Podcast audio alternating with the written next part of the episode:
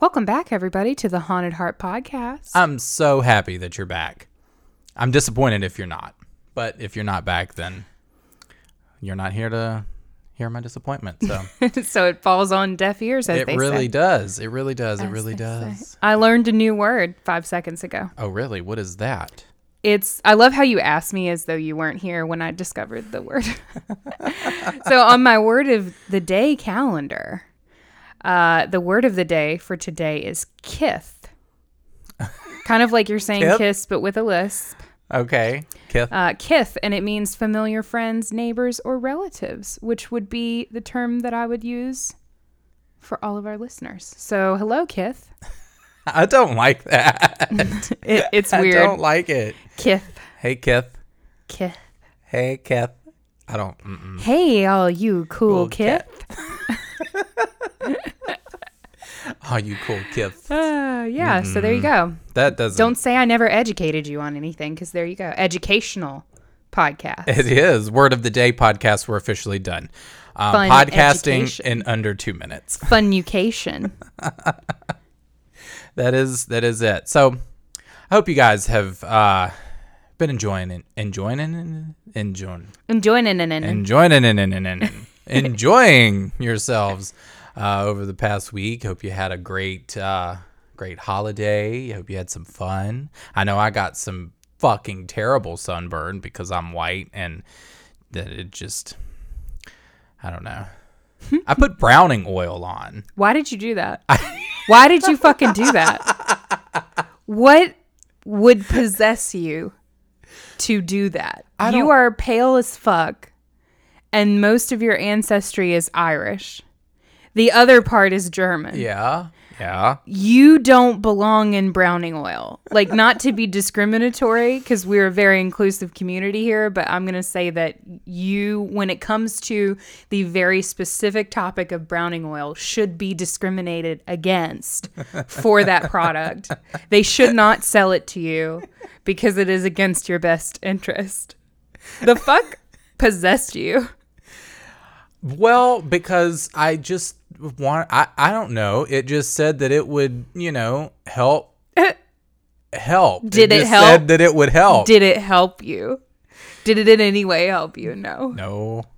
You just wanted in to fact, be a tan Brazilian goddess. I was just trying it out. Listen, I only go out in the sun once a year. And I just figured, hey, let me give it a shot. Right?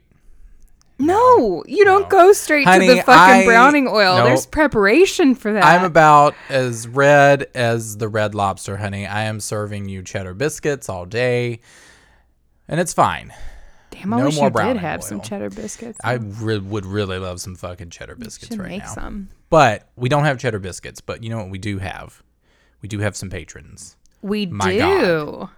My God. I am so, so, so. So thankful for all of your support. Um, and but, I'm so not. but I'm not. Fuck all y'all. I realized how that sounded. I am. Coming out. I, we are. We are. We are so thankful for your support. Um, you know, and especially during this crazy time, like we said uh, before uh, on other episodes, please make sure that you're taking care of yourself first and you know, mm-hmm. and and your family and your needs. Um, but but thanks we, for the generosity, for girl. We girl? love it. We love it. You love it. We love. I it. love it. I love it. All right, let's get this show on the road with some invocations. We do. We do you want to go indicate. first this week? Yes, I do want to go first this week. You're gonna actually, take the lead. I am. I'm going to take the lead. I'm going to grab my things here. Uh. First, we have a very beautiful soul by the name of Tiffany E., who is a member of our Stay Spooky Squad.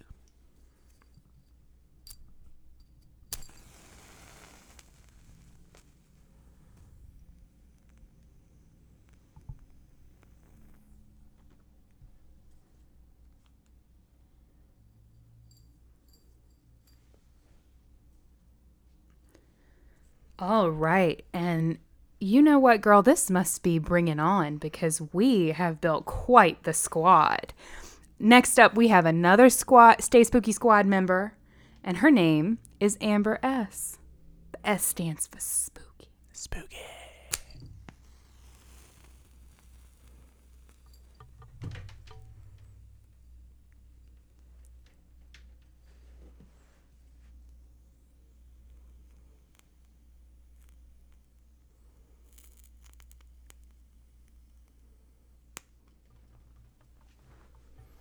All right, my loves. Our candles, your candles are lit. All of our candles are lit, but yours uh, will light our way through this episode because you never know how dark it can be. Um, but forever and always in our dark, dark, dark, dark little hearts. So thank you again. And if you want your own invocation, you can actually head on over to our Patreon at patreon.com slash the haunted heart. And see what we got for you there. Lots of bonus content, spooky stuff. You know, figure it out. You're smart people. So. It's twenty twenty. We believe in you. It is twenty twenty, unfortunately. Definitely. All right. So what do we have today? I, I don't really know. Please let me know. I don't really know. Um, That's good. That's always a good sign. That's always how you know it's going to be a great episode. I, I, I just don't really know. You know, I was um, all right. No, it, it, it is a it is a, a Kenny episode this week. Um, so I don't really know what that means at this point. Um, I don't know. I just I don't know what that means. I just don't know what that means. I feel like you better pull up that fucking Google Drive, bitch. But I feel like I just feel like. You know, when it's a Katie episode, they know that it's going to be either dark or twisted or like. Do you they? Know, I feel like they do, do. They or at least I do. Okay. Like, I, I feel like when it's your episode, I'm usually either I'm going to be brutally depressed or severely mindfucked. Yeah. Um, or in the case of last week, both. Both. That is true. That is true. Um, so I don't know. I just find shit to talk about. And that's this episode today. That's the art of podcasting. That is the art of podcasting, just finding shit to talk about. Um, but no, for this week's subject, I was really just just trying to deliver content. You know, being a content creator is hard. And it's very, very strenuous on your mind and your spirit. So take what you get with Feel bad for us. Feel bad for us. I need sympathy. Jesus. There's like first responders and like frontline medical folks, and we're like, it's hard to be a content creator. Ridiculous. Listen, yes, in a way. um, well, but like nobody tells you how fucking exhausting not doing anything is nowadays. You it's know, true. Like. I don't know about other people, but for me, I've never been more exhausted in my life than I have during quarantine. Yeah, I think it's there's something to do with the collective just depression of the entire world and mm. also the fact that we're poised on the edge of oblivion. That's just really taken the taken the wind out of a lot of people's sails. But the, the one piece of advice I would give you is just try to get up and do something active at least once a day, because it's true. With energy, if you don't use it, you lose it. So if you aren't moving around and doing something active, then your body just kind of says, we don't need this energy. And then you're just uh, and then you're just a lump. Wow. Call me a lump. It's hard for me to even stay up past midnight. I'm more like a fucking uh, early evening werewolf now, I've come to find. Were- werewolf aging gracefully. Pretty much. That would be the most amazing Instagram handle. Werewolf aging gracefully. Somebody create that. I need that. Shit, I might eventually. Give me a couple years.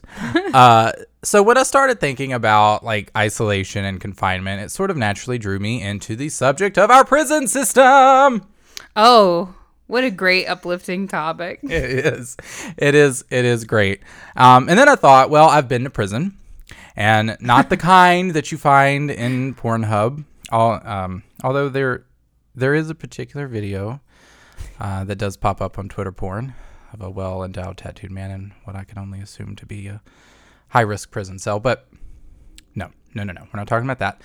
We're talking about haunted prisons, and specifically one of the most haunted ones in America, mm. the Eastern State Penitentiary. Oh, yay. This will be fun. Yes. I figured, you know, we talk a lot about people uh, in, you know, cases and stuff like that. Mm-hmm. But it's rare that we ever talk about, like, actual buildings or places, mm-hmm. you know? And those tend to fare really well. Um, in particular, that one episode that you did of the, when you went to Scotland. Um, oh, yeah. Really fun. Yeah. Really fun. So I figured... That was fun. It was totally worth the trauma. Totally. Yes. So some may recall that this past October, I actually had the opportunity to tour this place, and it's located in the great home of the cheesesteak. We love a good cheesesteak. I thought you were going to stop at cheese, and I was like, it's not in Wisconsin. No. It's in the title steak. Where it is. Thought we were going to have another one of those incidents where you where you, uh, we're not you referenced a that. Canyon we're in not, Nevada. We're not going to talk about that. Or in that. Arizona. We're not going to. Why would you do that? Uh, you know how I feel. Why would you say that? I need to insert that Kim Kardashian. You should. Oh, that'll be good. We can get sued by Kim Kardashian. Love it. Oh, God. Uh, no, the the the cheesesteak. We love a cheesesteak. I, I love I everything love on mine. Some oil and vinegar on that shit. Hell yeah. Fucking give oil me oil and all vinegar. The Here's how you got to do it. Oil and vinegar. Mayonnaise. Caramelized onions. Mushrooms. Mm. Extra meat. Always got to go for the extra meat. Yeah. Toast it. Delicious. Very good. Yes. Very good. Yes. Um, so I'll get into a little bit about my experience later, but I kind of just wanted to dive into the history of Eastern State, its architecture, because that was that's a really important part of it, uh, and then my overall thoughts on the site as a whole. Oh, fancy. Yes. We're an architecture We're an podcast architecture now. podcast now. Everybody get out your reading glasses and pull them to the edge of your nose so that we can all be fancy. Listen, my grandfather was an architect. I thought for I thought actually for a moment that I was going to do that. I took a drafting class once in high school. I could see that, actually. I took a drafting class once in high school. It was um I I thoroughly enjoyed it, the drawing and like that part of it. But yeah. then when we started doing like the computer generated stuff, I was yeah. out. When the measurements have to line up, it just is not a thing. Because we're very organic people. Yes. Much like when we tend to uh, like when we when we go to do a makeup look, so to say, like we start with one idea in mind and then we make a series of mistakes, uh-huh. which actually end up shaping the final project. Much like this podcast in itself, a series of mistakes yep. just lead to whatever it is that is created. So the- I definitely could see where if I was trying to build some shit based off of like your fucking schematics and like just- there's like six feet off on like a corner or like a wall like, and it's, it's like hmm, we'll put a curtain there. We'll put a, we'll put put a curtain, curtain there. Um, yeah, no, once you start getting into the like formulas and having to input formulas into computer systems yeah. to form a shape, I'm like, mm-mm. Yeah. I'm out, bruh. So So the second it becomes one bit difficult. yeah. Yeah. No, yeah, pretty much. Yes. Um, which is the story of my life. Our lives. Uh, yes. Yes. And this podcast. The days of our lives. So when you when you think of modern day prisons, you kind of think what? Like structure, order, systems that are very lawful and disciplined. But prior to eighteen twenty-nine, that really wasn't the case. A lot of places really ran amok with sickness, corruption, prostitution, very much how they still are today. Amok, amok, amok. Amok, amok, amok. And they were just kind of very chaotic. And in seventeen ninety, Doctor Benjamin Rush was one of uh, Philadelphia's civic leaders and also, learn this, signer of the Declaration of Independence, hmm. uh, founded the, and this ironic. Is great. Very ironic. Declaration of Independence versus uh, uh-huh. servitude and imprisonment. Yeah, well. Uh, you're, I, I, I absolutely love this name for what they, they founded. It was the Philadelphia Society for Alleviating the Miseries of Public Prisons. Into it. Sounds like we could use them nowadays. For for real. It's a lot of misery in the prison system. Uh-huh. And, oh, well, there's hello. There's the truck. There's, yeah. Always there for you. Always there.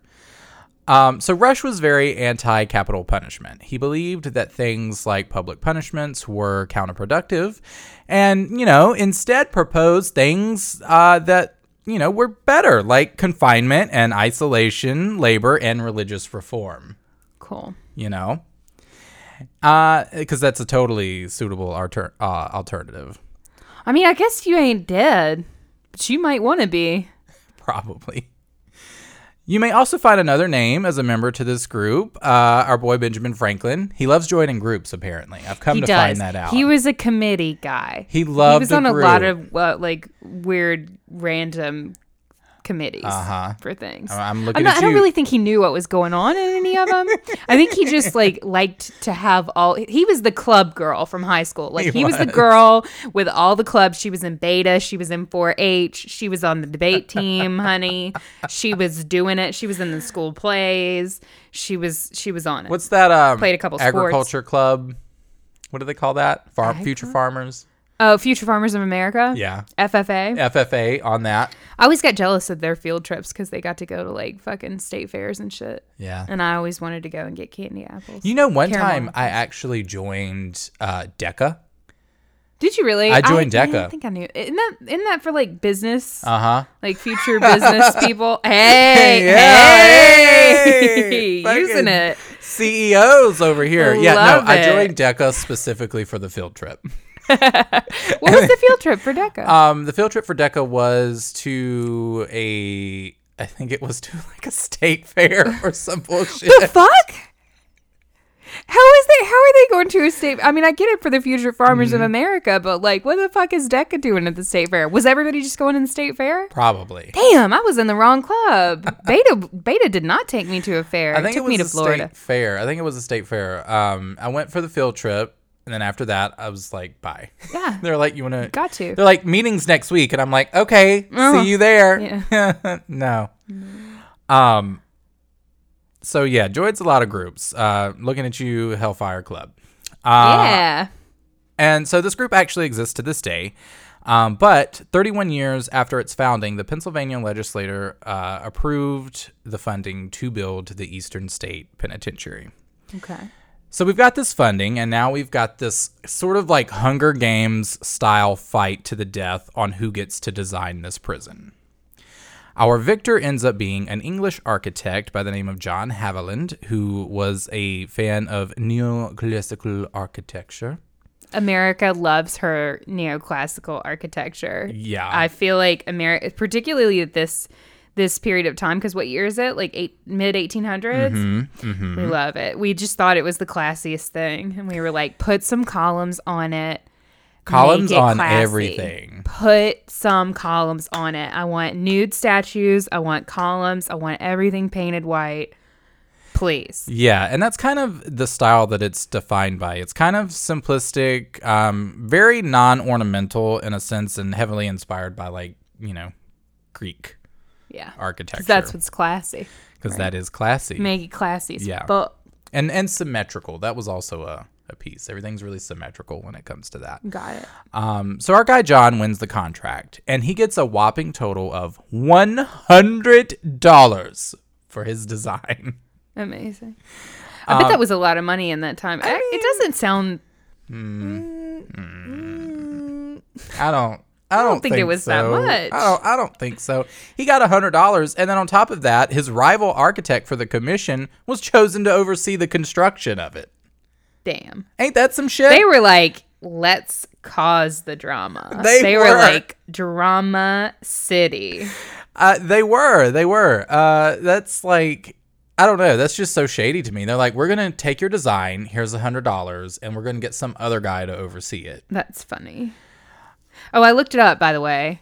Uh, looked what up? W- the value of one hundred dollars back in that time period was around like was around like two thousand five hundred dollars.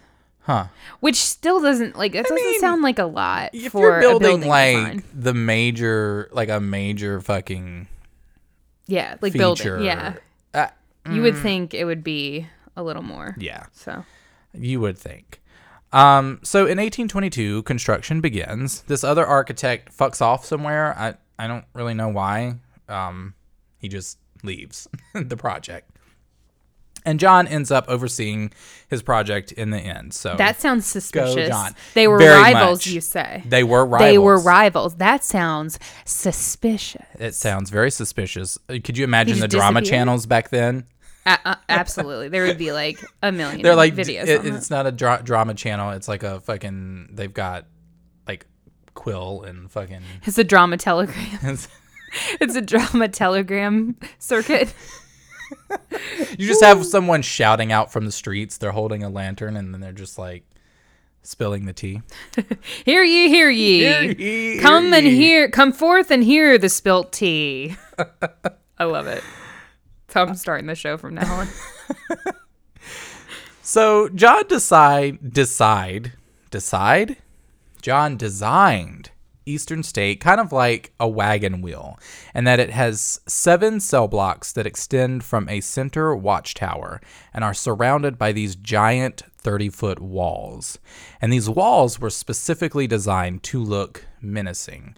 Looking at the prison from the outside, it's almost like a Gothic castle that's just right in the middle of modern-day Philly. And when you see it for the first time, it's really intimidating and foreboding. And like I said, that was the intent. The outside was meant to strike fear into people to dissuade them from committing crimes. Yeah. Don't commit a crime or else you're going to, you know, right. end up behind the walls of this big, you don't want to make it look cool because then everybody's going to be, like, robbing people. Uh-huh. Uh-huh. It's kind of like our, it's kind of like my own emotional walls that I have put up. Just big and scary. Don't come in. um. Doctor Benjamin Rush, this is a quote from him, uh, that's, he says, "Let the avenue to this house be rendered difficult and gloomy. Let the doors be of iron, and let the grating, occasioned by opening and shutting them, be increased by an echo that shall deeply pierce the soul." He so, sounds like a really happy guy. He's fucking crazy. I'm like, okay, okay, Doctor Benjamin Rush. Uh. Calm down, Mary. So inside, you really start to see the intention of this particular type of isolation reform known as the Pennsylvania system. The cells were eight by twelve and about ten foot high. There was a small opening where guards could send food and work materials through. They had their own individual exercise, quote, yards, and I use the term loosely because it was really just another cell connected to their own. Even down to plumbing, in order to prevent the prisoners from communicating, each cell had their own toilet with pipes that connected down to a center system, as opposed to going from cell to cell, which would have made it easier for prisoners to pass messages. And each cell had a single skylight that they called the Eye of God, because religion was, and still is, used as a tool for reformation. And remember, these were Quakers, who were mostly lobbying for this specific belief system. And even the word penitentiary is a derivative of the word penitent. Right. So, for the times, Eastern State was astounding and technologically advanced and was one of the most expensive projects ever completed at about eight hundred thousand dollars. So that's why I'm calling bullshit on this one hundred dollars that you give to design this. Right. Like, yeah. Um... Mm-mm. I mean, I'm sure the eight hundred thousand number was, was That's that a was contemporary yeah. number?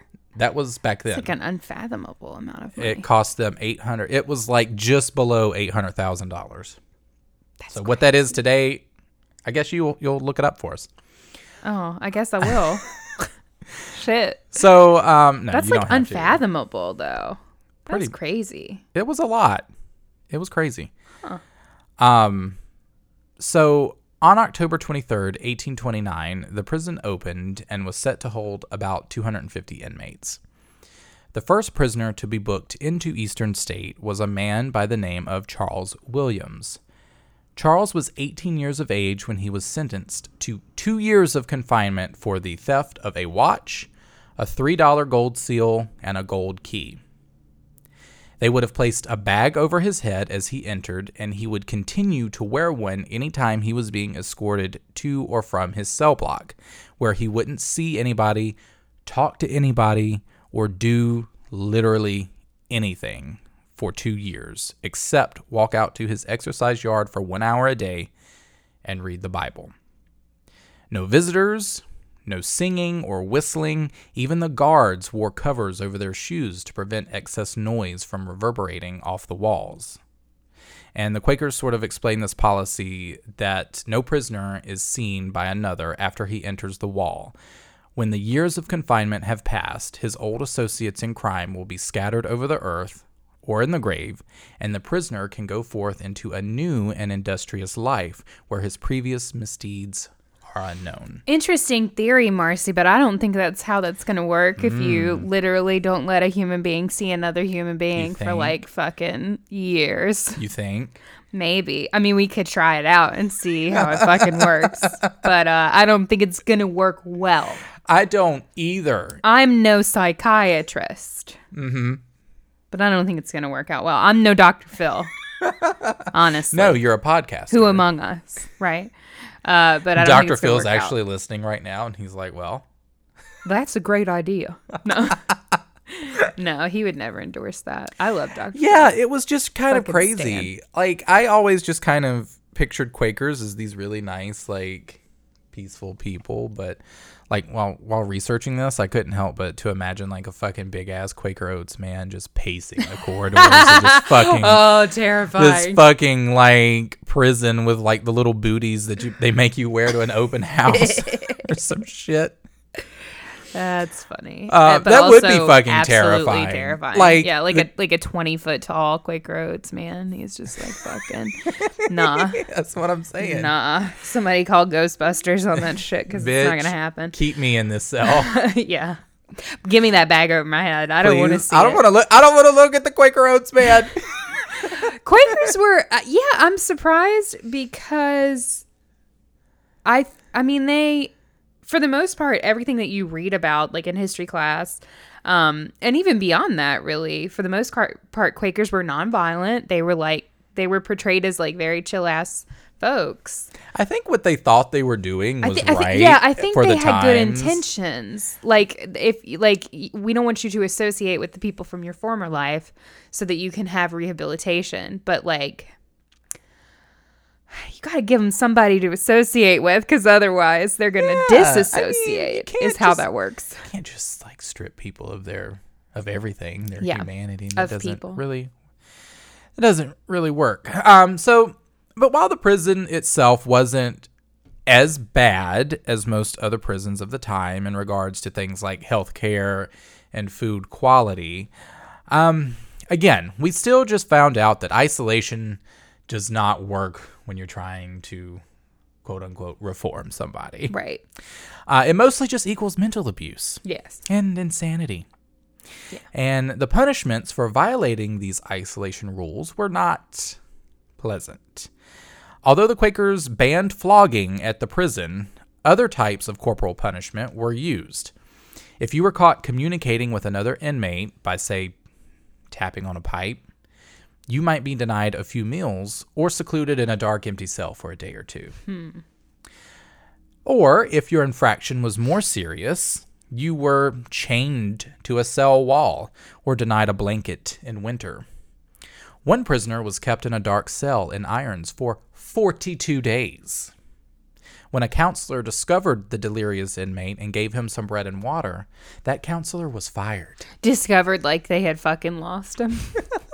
Oh, I feel like this was probably like a new counselor and he came in and then he was like, okay, this like, isn't oh, bad. That. And then he just like took a wrong turn and discovered this fucking delirious inmate who's been locked in a dark cell and is just shouting random nonsense probably. Huh. And he's like, um, let me get you some food and water. And then the big Quaker Oats man comes in and he just, sh- he doesn't say anything. He just fucking like gives like the most He just quakes with rage. Fuck. Oh, no. And they just, like, chuck this motherfucker out. They're like, we're not having any of that fucking You're not kindness. Eastern State Penitentiary material. Penitent- penitentiary? Penitentiary. Penitentiary.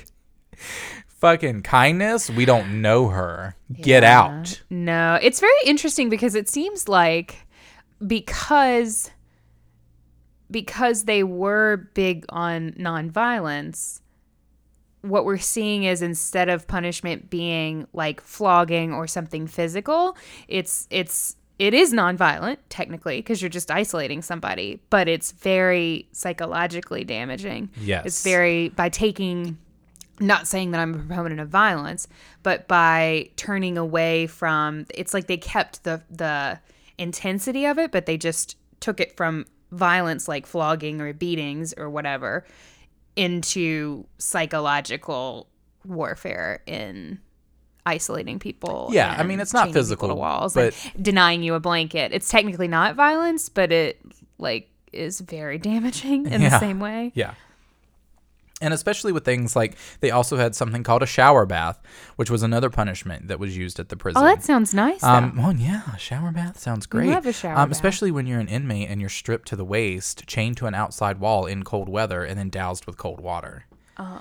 And if it was cold enough outside, uh, you literally would freeze to death.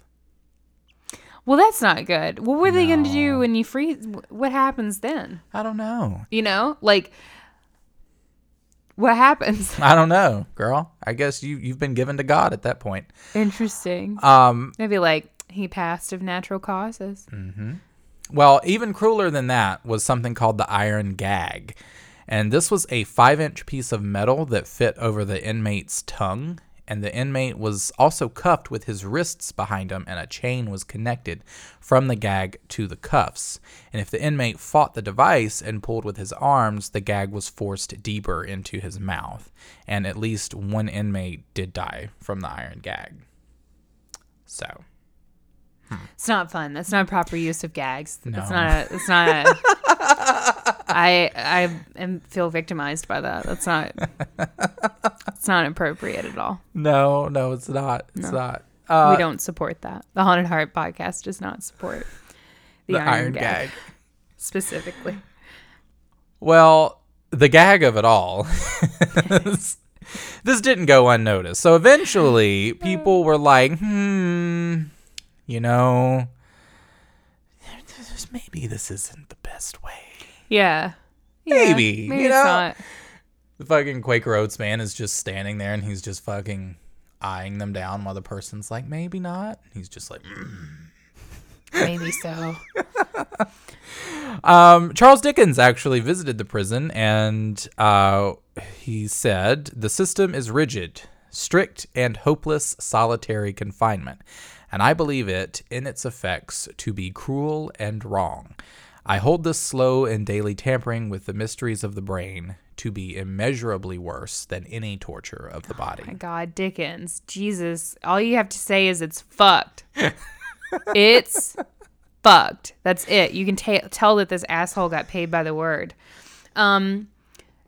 So, yeah. So the, the, the thing here is that by taking the nonviolence out of, or taking the violence out of this and moving towards a nonviolent sort of like penitence that you're making people pay, um, and a nonviolent quote unquote way of punishing people, you're you're sort of, by having somebody in solitary confinement for that long, obviously it has effects on them and their sanity.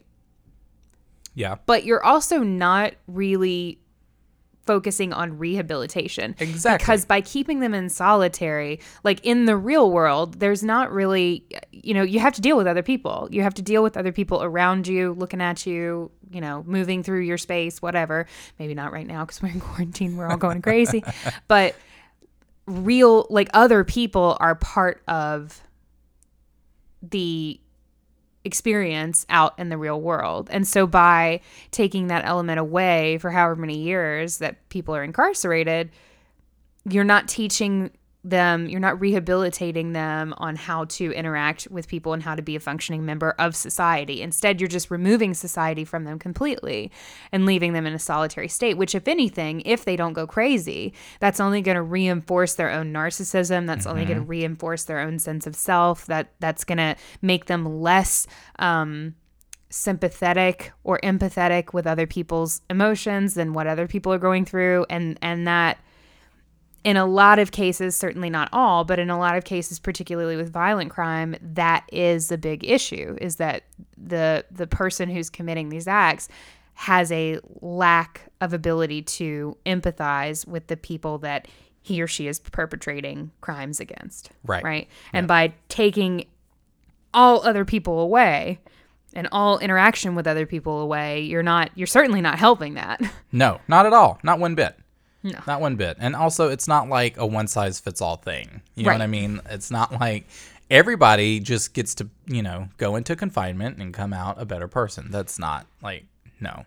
Yeah. Like, it affects people differently, mostly negative, and is not doing anything. Well, human, yeah, humans in general are very social creatures. And even if, you know, even introverts and people who are naturally sort of standoffish, they still need some sort of social interaction. They still need to have some sort of reinforcement, not even with having a conversation, just as basic as, like you were saying, they put the bag over their he- over the inmates' right, heads before right. they move them. Just taking away the ability to have someone else see you, yeah, to ha- to see someone else look at you, right, takes away part of your humanity, because it it it sort of, I could see where over time you would start to wonder, am I even really here? Mm-hmm. Yeah, because seeing other people see you helps reaffirm you. Yeah. Um, that's that's why solitary confinement in the prison system today, because this is actually still used, it's only used as like, well, it's supposed to only be used as uh, one of the most severe forms of punishment, because it is so intense yeah. to be by yourself completely yeah. for longer, extended periods of time. Yeah. Um, there are no figures on how many people uh, went insane at Eastern State. Um, prison officials uh, persistently claimed that solitary confinement had no ill effects. Oh, you mean they didn't inmates. keep record of how many people lost their fucking minds? Because they were, no.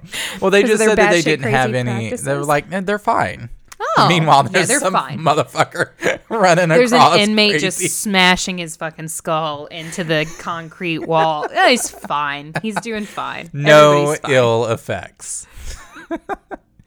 Um, but cases of mental illness were frequently attributed to things like excessive masturbation, which what the fuck else, what else? are you going to yeah. do? The Bitch, fuck? I'm going to tell you what, like, put me on in that damn cell. That fucking eye of God better close, because he better close that eye, girl, because he ain't going to want to see what's going down in that prison cell. That's all I got to say. If that's the only thing you, you going to give me that, the Bible, honey, some freaky shit about to go down. That's all I'm going to say. But, I mean, what else are they going to do, right? One inmate lost his mind and died within a few months of incarceration. The prison physician concluded that the inmate, uh, quote, though apparently well on admission, was strongly predisposed to mania. Interesting. Yeah. He hmm. was fine when he came in, but I guess he was just fucked beforehand. Got it. Yep. I feel like that's us. what they would say about us. It won't us. They might can make that case. We didn't do anything. He was just predisposed to going bad shit. Oh, crazy. yeah. Yeah. You know. It won't us. We didn't do nothing. What normal person can't take forty-two days of complete solitary confinement chained to a wall with no food or water? Yeah, exactly. Who couldn't? Uh, so in nineteen thirteen, the prison finally abandoned the Pennsylvania method, disposing of the iron gags and masks, uh, but by the nineteen twenties, the prison, which was originally meant to hold two hundred fifty inmates, was then housing over seventeen hundred. Ah, so now, prison overcrowding. Exactly. So glad we've overcome that problem. Yes. So it was originally meant to house about two hundred fifty people, like I said. They had made... Um, Um, what's the word I'm looking for? Not adjustments, but they were making renovations, so they didn't mm-hmm. still have the original like two hundred fifty cells, but like they were still putting, you know, multiple people to a cell yeah. and this. So they did Inter- add additional cell blocks, but interesting that they abandoned their interest in confining prisoners and reinforcing like solitary confinement uh-huh. when they became overcrowded and needed to put more than one prisoner to a cell. Exactly. How funny that those two things just kind of lined up. Uh-huh. They had a philosophical shift uh-huh. and change. You know what? We don't believe in that anymore. It's a new us. We don't believe. It's like that Taylor new Swift year, song us, where babe. she's like, the old Taylor's dead. Yes. That's it. So, um, and then, of course, with overcrowding, you see a lot of what? Rioting. Um, lots of riots broke out. Um, several escape attempts were made by about one hundred people. Only one inmate was ever successful, a man by the name of Leo Callahan. He literally just built a ladder, climbed it, and walked out. Out of the eye of God? Like out of the hole? No, I, I, I want to assume outside outside of the prison. Oh, okay. He just um, not outside of Nobody the prison, fucking but in saw the yard. His ass? Like, in the yard, because it does have a yard around the um, uh, around the cell blocks. Mm, mm-hmm. So I'm going to assume that he just built a ladder and then just put it up and then, you know, fucking walked out of there. Um, he had about five other people with him, and they were all captured, but Leo got away. Damn. Uh, and remained at large. Um, he they was never they never got him. Damn, that fucking dude, man. That's a that's an American tall tale for you. That's a fucking folk song. Mm-hmm. What was his name? Leo what? Leo Callahan. Leo Callahan. Uh huh. That um, man said, "I'm gonna be free." I just and love I can. It because the thing is, is that uh, like one of the main methods of um, escape attempts uh, were to build tunnels, and there are lots of tunnels that uh, exist underneath Eastern State because of, you know, prisoners trying to get out. And so, yeah. Like, to me, the idea of fucking sitting there with probably a fucking spoon trying to is just like, girl, just keep me in prison. Like, I ain't even trying that hard, you no, know? But I but guess, like, I guess if you, if you were incarcerated like that and you had literally nothing to do, I mean, our prison system today is far from functional. Um, but there is a, in most places, there's a bit more structure to a prisoner's day. Mm-hmm. But imagining what things must have been like for for those folks that were there, just because of the way that the prison was run. Yeah.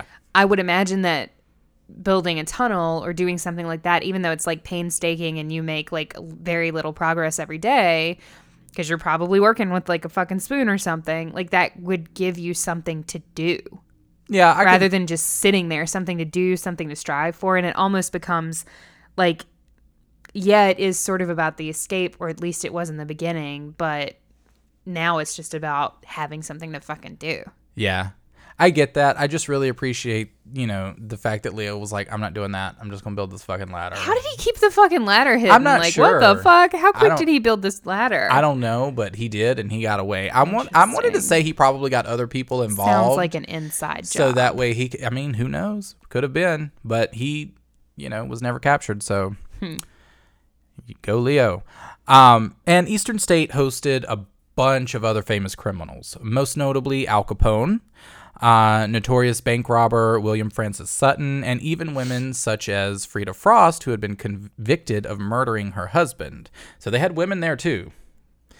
Um, they even had a dog as an inmate. I think I have mentioned this before on another episode, but um, Pep the dog was sentenced for supposedly murdering his wife's beloved cat. So this dog had like a mugshot, a number, and like, man, that was at sucks. The prison. Um, yeah, so damn. He was a really cute dog too. The picture of him and like his little number, it was really cute. I think I bet the inmates loved that because they were like, yay. Yeah, I think it's kind of speculated that it was probably done to boost morale to like have a dog around as opposed to like, I'm actually just sentencing mm, this fucking dog. He, mm, but I hope, he, I, don't, I hope it worked out for him, for the dog. I'm, I'm worried about him. Yeah, I hope they didn't fuck him. I, I'm, j- I'm well, so sorry. Well, my mind wasn't going there, but, but I just, um, so I glad really, that fucking depressing part of Katie just I really, really hope finds they her way in, doesn't it? um, I don't they think didn't. I don't it think didn't they happen. Didn't. They, I don't. I don't think they did. I think the dog had a very nice life. Yeah. In prison. Yep. Anyway. Yep. So the prison eventually closed its doors in nineteen seventy-one. The remaining prisoners were transferred to other facilities, and the prison just sort of sat for years as the city grew around it and a forest grew within it. The only thing it housed until the late eighties was a bunch of stray cats that were kept fed by the prisoner's last caretaker. Yes, I love that. That was, vibe. That's what I'm looking for. That's I'm going to be on H G T V uh-huh. on the fucking House Hunters International, and that's going to be me. I'm looking for a, an Uh, old haunted ass prison overrun by fucking cats. Uh-huh. Uh, with just trees grown up through yeah. it. That's what I'm looking for. That's my budget. Um, That's my, you just find me that and uh, we'll be fine. It was really cool because years later after it opened um, to the public and they started doing um, their art installations in there, there was an artist who went and put in sculptures of cats. Yes. Throughout the prison to represent the cats that had lived there when they discovered the, or, you know, back then. Love that, but also the, the ghost of that fucking dog was well, pissed. They're called ghost, well, they're actually called ghost cats, the ghost cats of Eastern State. Uh-huh. Um, and I think from what I understand, the cats ended up living there, but they um, fixed the cats so that they wouldn't be like, yeah, yeah. you know, you know, yeah. making more babies and stuff like that and all of that. T S R. All of that. Or so T N R, the, trap, neuter, release. Yeah. So the um, artist put these sculptures in different places around the prison, and they were made of some sort of um, biodegradable material that eventually over time disappeared, like the cats. It's but kind of sad. Wouldn't the whole point of putting a statue of the cat there be well, to because, memorialize its spirit so that it's always... Well, because it was to... It, I guess it wasn't necessarily to memorialize, but it was to... We just going to sort do of it again. Reflect on the fact that, you know, you had this, like... And I think it was, like, a significant amount of cats that lived here for the, at this time. And then because the fact that they just all, like, lived their lives and died out here, that that was kind of the whole point of the art piece. So it ends up being kind of sad. Um, because I didn't see the statues when I was what there. What the fuck? So I think by then it had it had disappeared, but... Can somebody put some real fucking statues of these cats up? I'm really worried about them. It was beautiful. It's dumb. The way she's it's looking dumb. At me. It was dumb. Um, I mean, I get it, but like they left once, so then I would think that you would build a statue to memorialize them, so that they would all there would always be a lasting impression of them there. But then to have the lasting impression of them fade away to nothingness is just like, wow. You really we should pressed. Really check on that guy, like. So anyway, a task force. We just was, gonna watch it die again. Like that would be like much. If you died and I was really sad, and then I built like a like a you yeah. to memorialize you that each day like like just sort of like faded away like more and more, and then I get to like watch you die another time. Like I don't understand. That's fucked. I would not have given that guy a grant. I'd be like, how about you put a concrete statue of some fucking cats up? Well, but also I don't think that like they can, because it's a historical landmark, I don't think they can make any like permanent changes like that. Man, fuck that. Them cats so, live there. Shit. That I was don't their know. Home. I don't know anyway, the specifics. Let's get back it. To talking about the people who yeah. fucking lived there. Well, so anyway, like I said, we're in the eighties. This task force was created uh, to go in and preserve the building as it was by that time, like I said, a historic landmark. And in nineteen ninety-four, it opened up for its first historic tours on a daily basis, and has only continued to grow in popularity since then. And obviously, it's not just the architecture and history that attracts visitors. Eastern State is known to be one of the most haunted locations in the U S While they didn't practice capital punishment, it was home to its fair share of murders, including um, both inmates and guards, as well as others who died from disease and old age and that fucking horrible gag thing. Yeah. And freezing to death, you know.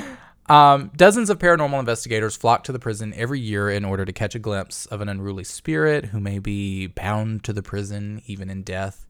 And these claims have been made since the forties. Cell block twelve is known for echoing voices and cackling. Block number six is notorious for hosting an ominous black shape. And it was in cell block four where the most notorious sighting happened. A man by the name of Gary Johnson, who was helping maintain the crumbling old locks at the prison. What kind of job that is, I don't know. What an interesting career path. I, I'm maintaining these crumbly locks um, at this prison that isn't being used anymore. Um, in the early nineties, he had just opened an old lock in cell block four, four when he says a force gripped him so tightly that he was unable to move. He described a negative, horrible energy that exploded out of the cell. He said tormented faces appeared on the cell walls and that one form in particular beckoned to him. Hmm. And even during haunt season, when the prison turns into Terror Behind the Walls, the creatures who are paid to do the scaring often end up getting more than they bargained for. Creative director and general manager of Terror Behind the Walls, Amy Holloman, has been working at Eastern State for thirteen seasons and had her first paranormal experience ever at the site. She says, "Prior to that, I had been a skeptic about paranormal activity. I wasn't the kind of person hoping to find ghosts or assuming there were ghosts. All of a sudden, in the back area of the room we were in, we started to hear these sounds, like a person was stamping something, and then moving a paper over repeatedly. Then we heard the sound of a cup move. These were independent sounds that lasted for fifteen seconds. It doesn't seem like that long of a time, but imagine if something is terrifying you, it's pretty long. I literally learned what the word petrified meant. I was frozen stiff." Holloman also works with the actors as part of her job, and two different ghostly accounts from two different actors uh, certainly sent chills up her spine. According to many ghost investigators, Cell Block twelve is one of the hottest paranormal spots on site, she reveals. An actor says to me one year, "Amy, I can't work on the top floor of Cell Block twelve anymore. Can you move my spot?" She asks him why, and he replies, "There's a ghost up there. When I was at the edge of the cell block, it looked like this woman was running towards me, screaming, and once she got close to me, she turned around and ran back." Holloman thought this account was weird, um, but just switched his spot. Three years later, a totally different actor comes to her with a similar story about the second floor of cell block twelve being haunted. "You'll never believe this, but I think it was a banshee. It was flying down the cell block towards me, screaming, and then turned back," Holloman says of the second actor's story. So, mm, yeah, some pretty interesting uh, coincidences there. Um, but despite these accounts, even Eastern State's staff have a few skeptics in their ranks who haven't actually seen or heard ghosts, like the director of interactivity for Terror Behind the Walls, Jennifer Tomczak. "I tell people that I do not believe in ghosts, but I look for them during my evenings working as a performer," she says.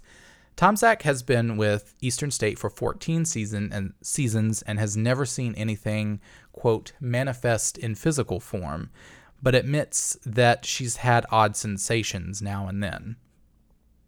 "My head throbbed and I felt cold and queasy while standing in three locations, mm. the warden's office, the very back section of Klondike, which were punishment cells, and near a pipe closet on the second floor of Death Row." Hmm. Tomczak says she openly invites ghostly creatures to hang out with her while working. She says, "I openly welcome an apparition's companionship during my long nights in the crumbling cell blocks," she admits. Girl, really? Interesting. Mm, I don't know. So obviously, she sounds like she wants it, though. She sounds like she wants it so she bad wants to believe. That it's not. Yeah, she she wants it so bad. She wants it. She's like, come on. She's like, come on, ghosts. Please come on. Come on. So um, with that, obviously, you know, and with any paranormal experience, you're going to have skeptics and you're going to have believers. Um, but for me, I didn't personally feel anything negative when I was there. Um, it may not have been spirits, but the prison, but the prison did speak to me. Um, they host art exhibitions that are based on a variety of subjects involving prison life from queer perspectives, um, especially in the trans community. An inmate by the name of Isaac Hall was incarcerated for eight years for the crime of consensual sex with a same-sex partner. Hmm. But what's interesting is that it's noted their alias was written as Lady Washington. So it's suspected that they may have been referring to their gender identity. Hmm. It's not confirmed, but on all records, Isaac, this Isaac person was listed as an alias, or Lady Washington was listed as this person's alias. Interesting. Um, Dejana Rogers has an exhibit titled hashtag Black Girlhood that brings to light the school to prison pipeline that so many experience. Mm-hmm. Um, Tyler Held uses his art to speak on stripping people of their identities by placing a fully stripped down car inside one of the cell blocks. Mm. Um, there's a piece called Photo Requests from Solitary, which invites people who are currently in solitary confinement to request photos of anything, and guests can submit photographs to help fulfill those requests. Um, and one of my absolute favorite pieces was one called Chorus. And the artist, Jess Perlitz, went around to different prisons and asked men and women if they could sing one song and have that one song heard, what would it be? And you sit in this cell and you hear a voice begin to sing. And then slowly and slowly, a new song and a new voice is layered over top the next until you're eventually left with this chaotic, almost maddening, but still immensely beautiful work of art. I literally wept in this room. It was, mm. I, I stood there. My mom was like, all right, I'm gone, bye. And I'm like in the middle, like holding my mouth. Like, yeah. You told me about this after, like right after you went, you told me about this particular exhibit. It I was, would, I would like to. It was really powerful for me. I don't know how it is for other people, but it was something about, because it comes towards the, I believe it comes towards the end. And then, so for me, it was when you take into account that these cell blocks were meant to be, like everything was meant to be quiet. Like right. You weren't allowed to whistle. You weren't right. allowed to sing. You weren't allowed to do anything. And to just have these voices. And yes, like I said, as it, as it goes on, it just becomes like this weird, like, meshing of right. like words like and, and songs that you can't really like you rec- like you can't recognize it, but you can right. like you get bits and pieces of what yep. the songs are saying, but it's it just it was the most that was probably the most haunting I have like that was that was my haunting at Eastern mm. State. Um but beautiful art exhibits, like mm-hmm. really powerful, really moving art exhibits. Um so to kind of close in what I'm saying, I have to really um, applaud the people behind Eastern State on not making ghost tours the focal point. Right. You know, that's going to naturally drive people in regardless. And it's almost like they're able to take that and say, okay, while you're here looking for creepy shit, you're going to get some knowledge. Right. And there are so many other installations and messages that they speak to uh, as you tour the grounds. But the overall message for me was that you don't come here and learn about ghosts. You come here and you learn about humans who, for whatever reason, have found themselves assigned a number and a cell block. And I understand that there are horrible people who do horrible things and deserve appropriate corrective actions, but the brush isn't so broad. And some of us are only one situation away, one skin tone lighter from being swept up in that stroke. And it's our humanity that makes us who we are. That is our eye of God. Mm-hmm. And it's up to us to use that to fight the stigmas, fight the injustices, and fight for true reform. Because at the end of the day, those walls, those big thirty-foot walls that are so scary and separate us, aren't as tall as we believe. And that was a huge message that that I felt was given to me when I toured when I toured the prison. Yeah. They had so many different, they had an interactive experience where they went and um, they had these letters that people who, regular people toured. Mm-hmm. Um, and and some were from some were from people that had toured Um, the building, some were from actual inmates, and they were stories of like things that people have done. Right. And you look at the letters and you have to guess which one is from a prisoner and which one was from someone who just toured the place. Hmm. And it has a little button beside it. And you guess like, is this from a, from an inmate, from someone who is currently incarcerated, or is this from someone who is free? And there was some fucked up shit mm. written, you know, by people who are most likely probably still out and about because it's all anonymous. Right. Um, but it's things like that that they really, they really got you thinking. And it was just, I can't speak highly of um, of the tour. And plus the tour guide was fucking, um, it was an audio tour and it was uh, presented by Steve Buscemi. Like, amazing. Like, you gotta go. I'm like, Steve Buscemi's fucking here. Steve Buscemi, like, we love it. Fucking we hell love yeah. to see it. How funny. Um, and I found out, I think that there was a movie that he might have been in or something that was the reason, and they used oh, okay. part of it that for for Eastern State. And I think that's why that they have him there. I don't. I'm not sure. Yeah, interesting. But, I don't yeah. need any context for that. I think it's funny. Yeah, Steve, Steve Buscemi. Buscemi. I was like, it was so random. I walked up and I started the tour, and it's just like you look down at the little plate that tells you, like, this is where you start your tour. Da, da, da, da, da, da. And then there's just a picture of Steve Buscemi. That's the scariest thing in the whole fucking prison. Right? I was half expecting the fucking Quaker Oats man staring back there. He just busts out through the cardboard standee of Steve Buscemi. That's what I would do. I'm going to tell you what, if I was the fucking director of Terror Behind the Walls, I'd end it that way. I just have a fucking big ass fucking Quaker Oats Hell man yeah. right there at the end. Hell yeah. Fucking. Just watching you. So. Interesting. But that's my story today. Interesting. On Eastern State. Um, like I said, I didn't experience anything negative there. I actually found it to be quite peaceful. It was somber, but um, I never felt anything like grip me negatively while right. I was there. Right. Um, hmm. So. But I would like to go back. I would like to go. I would like to go and see, you know, what it's all like, especially with those art exhibits. It's really cool that they seem to be through uh, through the tour and through the art exhibits. They're sort of taking this thing, like you said, that could be so one-dimensional of yeah. like go on the ghost tour, which a lot of, I mean, the best ghost tours honestly do incorporate some sort of transformative and historical information. Yeah. So the best ghost tours do actually do that. But I like that, you know, instead of going for maybe what would be really easy, um, they're sort of putting the effort in to create a transformational experience and to kind of put you in a space to to think critically about the way that we approach our prison system today, because it is very much still broken mm-hmm. um, in different ways. And that there is, you know, there is the school to prison pipeline mm-hmm. where, you know, like like we were saying when we were talking about uh the goal of reform being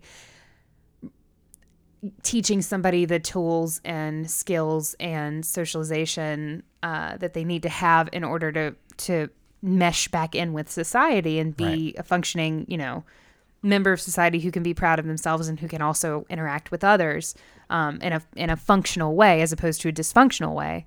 Um, yep. That is still something that we are missing in our prison system today. It's very rare to, um, in fact, I can't even think of an example of a prison where that is sort of the the norm, that that right. that the goal is reforming truly, and it's about educating and you make making sure there's a whole. We could do an entire episode just on that. We could probably do several episodes just on that, of talking about the various ways in which the prison system's failing us today. Um, but there are systemic issues of racism. There are systemic issues of class classism. Mm-hmm. Um, a lot of people who are ending up in that revolving door when it comes to, you know, going to prison, getting out, going right back in. A lot of those folks come from a similar economic background, and the opportunities to have a life outside of that just weren't either either they weren't there, or they weren't bright enough, or yeah. they, you know, it's it's very easy to say, um, you know, that that people aren't just trying hard enough. Um, but I think it's it's an entirely different thing, and a much more difficult thing to understand and understand that the system is broken, and find a way to approach, you know, fixing that, because it is a really complicated problem. Yeah. You know? Yeah. And it's interesting that you bring up classism, because like I mentioned with uh, Al Capone, the, the famous Al Capone, like when you go to see his cell and how his cell was set up was completely different from everybody else's. Yeah. He, I mean, he had fucking rugs, lamps, like he was completely outfitted. Right. Right. Like it looks like a fucking, like, nice ass fucking Airbnb. Yeah. To be honest. And yeah. um so it, I mean, even back then that was still that was still apparent, and it still continues to this day. Yeah. For and sure. I think like the U S has what, like two point three million people currently incarcerated. It's like something more than it's I mean more than any place in the world. Yeah, it's crazy. So, and and prisons are very overcrowded. We're sending folks to prison for um all kinds of crazy things that that really yeah. You know, not to get political because the whole world is too political nowadays, but there's a there's a lot going on. Um, there is actually, I did want to look up, I didn't plan this because I didn't know what you were talking about, but there's actually a really cool um, books to inmate program that I have been associated with. So I'm just going to look it up really quickly so I can share that information. Um, yeah, it's called Book'em. Which is kind of ironic. Um, it's called Book'em. It's based out of Pittsburgh. It's basically a books to prisoners system. You can find them at um, Book'em, which is B O O K E M P A dot org. Uh, but it's basically this organization that collects books um, and distributes books to prisoners to help with the sort of like educational element of reform, which a lot mm-hmm. of times is very difficult. I mean, luckily, a lot of prisons have G E D programs and things like that, um, and like skills-based education programs um, that prisoners can um, can take if they're interested in. But the Book'em program is just really cool, and it seems to be run by by decent folks. So check that out, and uh, you can participate even if you're not in P A. But yeah, you know, check it out. Yeah. Well. I guess you can tell us where yeah. they can check us out. Check us out, too. Yeah. Um, you can find us on Instagram at the Haunted Outside Heart. Your window looking at you at night like the fucking Quaker Oats man. Bitch, I can't stay awake for that. We didn't already talked about how we are old biddies now that are like how we are uh, werewolf aging gracefully. um. No, uh, you can find us on Instagram at The Haunted Heart Podcast. You can find us on Twitter at The Haunted Heart. We are also on Facebook. Check out our closed Facebook group. If you're not in there, I mean, where are you, girl? Where the fuck you at? Where are you? We've been waiting. Uh, just search The Haunted Heart Podcast on Facebook. You will find our page if you'll give us a like there. You can also recommend us if you want. Um, it's kind of like rating, but just for Facebook. You know, Facebook got to have its own names for everything. Uh-huh. But you will also find our closed Facebook group. It's closed just for your privacy. It's not that we don't want to be social. We love you. We want you in the group. But we just need you to uh, request to join. And then either Kenny, myself, or a member of our Murder Mod Squad will approve you. And then you can access all the cool horror memes, true crime memes, good conversation. Everybody in our Facebook group is cooler than us. So there you have it. Uh, we're also on Patreon, as you said, uh, patreon.com slash the haunted heart, as Kenny said at the top of the episode. Um, if you've listened to the backlog of episodes and you need more content, you can always find it there. Um, tiers start at like a dollar a month. Dollar makes us holla. Haven't said that in a while. You haven't. We missed it. Yeah. And I think that's it. Is that everywhere we are? I mean, yeah, fucking review us. You know, you know, I'm gonna come in and tell you to fucking review us. Get Please on that fucking us. app, fucking podcast, whatever. Get on that fucking Look, app. Look, make us, us laugh. We need to. He needs to. Specifically, Kenny needs to. Yeah. Yeah. So, are you gonna close? Should Should you close us out? Should this week? I close us out? I know I'm putting you on the spot. I mean, here. I can. I I certainly can. I mean, so I'm just gonna say to all our kith. As we learned at the top of the episode, I need like a like a sound, like a cool sound there, like Pee Wee's Playhouse, the word of the day. Fucking Mike Tyson, like kith, giveth a kith. um, yeah, to all our kith, our friends, family, relatives, and neighbors, uh, we wish you well. We hope that your quarantine isn't feeling like a prison sentence. Uh, get up, do something like active if you can. Try to keep your mental space together. Do try to do one thing a day that is just for you, um, that makes you feel good about yourself, whether that is being productive or whether that is creating a piece of art or whether that's doing some writing or whether that is uh, doing like a dumb dancing video, fitness video on TikTok, YouTube. TikTok, do a TikTok Or TikTok. Video. Yeah, sure. Sell your face to China. Do what you want. Um, but just try to do something each day that's for you. And until next time, stay. Mm, sp- nope. I completely and- fucked that one. And until next time, Stay spooky. And watch out for the Quaker Oats man.